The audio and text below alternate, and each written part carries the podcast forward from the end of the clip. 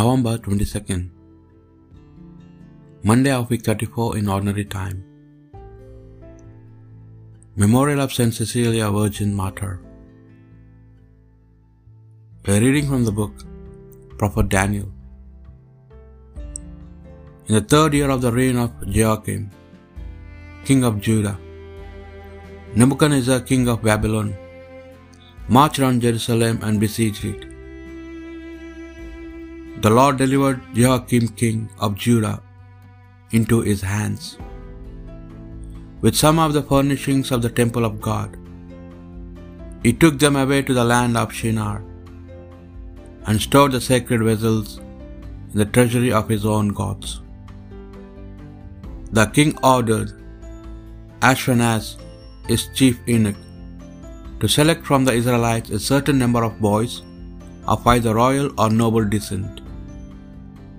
They had to be without any physical defect, of good appearance, trained in every kind of wisdom, well informed, quick at learning, suitable for service in the palace of the king. Ashpenaz himself was to teach them the language and literature of the Chaldeans.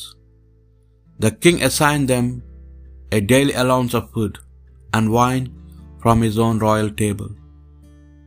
They were to receive an education lasting for three years, after which they were expected to be fit for the king's society. Among them were Daniel, Hananiah, Mishael, and Azariah, who were Judeans. Daniel was most anxious not to defile himself with the food and wine from the royal, royal table, begged the chief eunuch to spare him this defilement, and by the grace of God, Daniel met God will and sympathy on the part of the chief eunuch. But he warned Daniel, "I am afraid of my lord the king. He has assigned you food and drink, and if he sees you looking thinner in the face than the other boys of your age, my head will be in danger with the king because of you." At this, Daniel turned to the God whom the chief eunuch had assigned to Daniel, Hananiah, Mishael, and Azariah. He said, "Please allow your servants a ten days trial, during which we are given only vegetables to eat and water to drink. You can then compare our looks with those of the boys who eat the king's food. Go by what you see and treat your servants accordingly." The man agreed to do what they asked and put them to ten days' trial. When the ten days were over, they looked and were in better health than any other boys who had eaten their allowance from the royal table. So the guard withdrew their allowance of food and the wine they were to drink, and gave them vegetables, and God favored these four boys with knowledge and intelligence in everything connected with literature and in wisdom, while Daniel had a gift of interpreting every kind of vision and dream. When the period stipulated by the king for the boys' training was over, the chief eunuch presented them to Nebuchadnezzar. The king conversed with them, and among all the boys found none to equal Daniel, Hananiah, Mishael, and Azariah.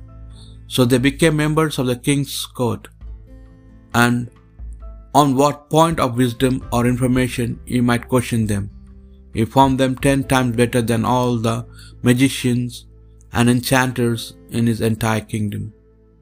The word of the Lord. To you glory and praise for evermore. You are blessed, Lord God of fathers. To your glory and praise for evermore. Bless your glorious holy name. To you glory and praise for evermore. You are blessed in the temple of your glory. To you glory and praise for evermore. You are the blessed on the throne of your kingdom. To you glory and praise for evermore. You are blessed who gaze into the depths. To you glory and praise for evermore. You are blessed in the firmament of heaven.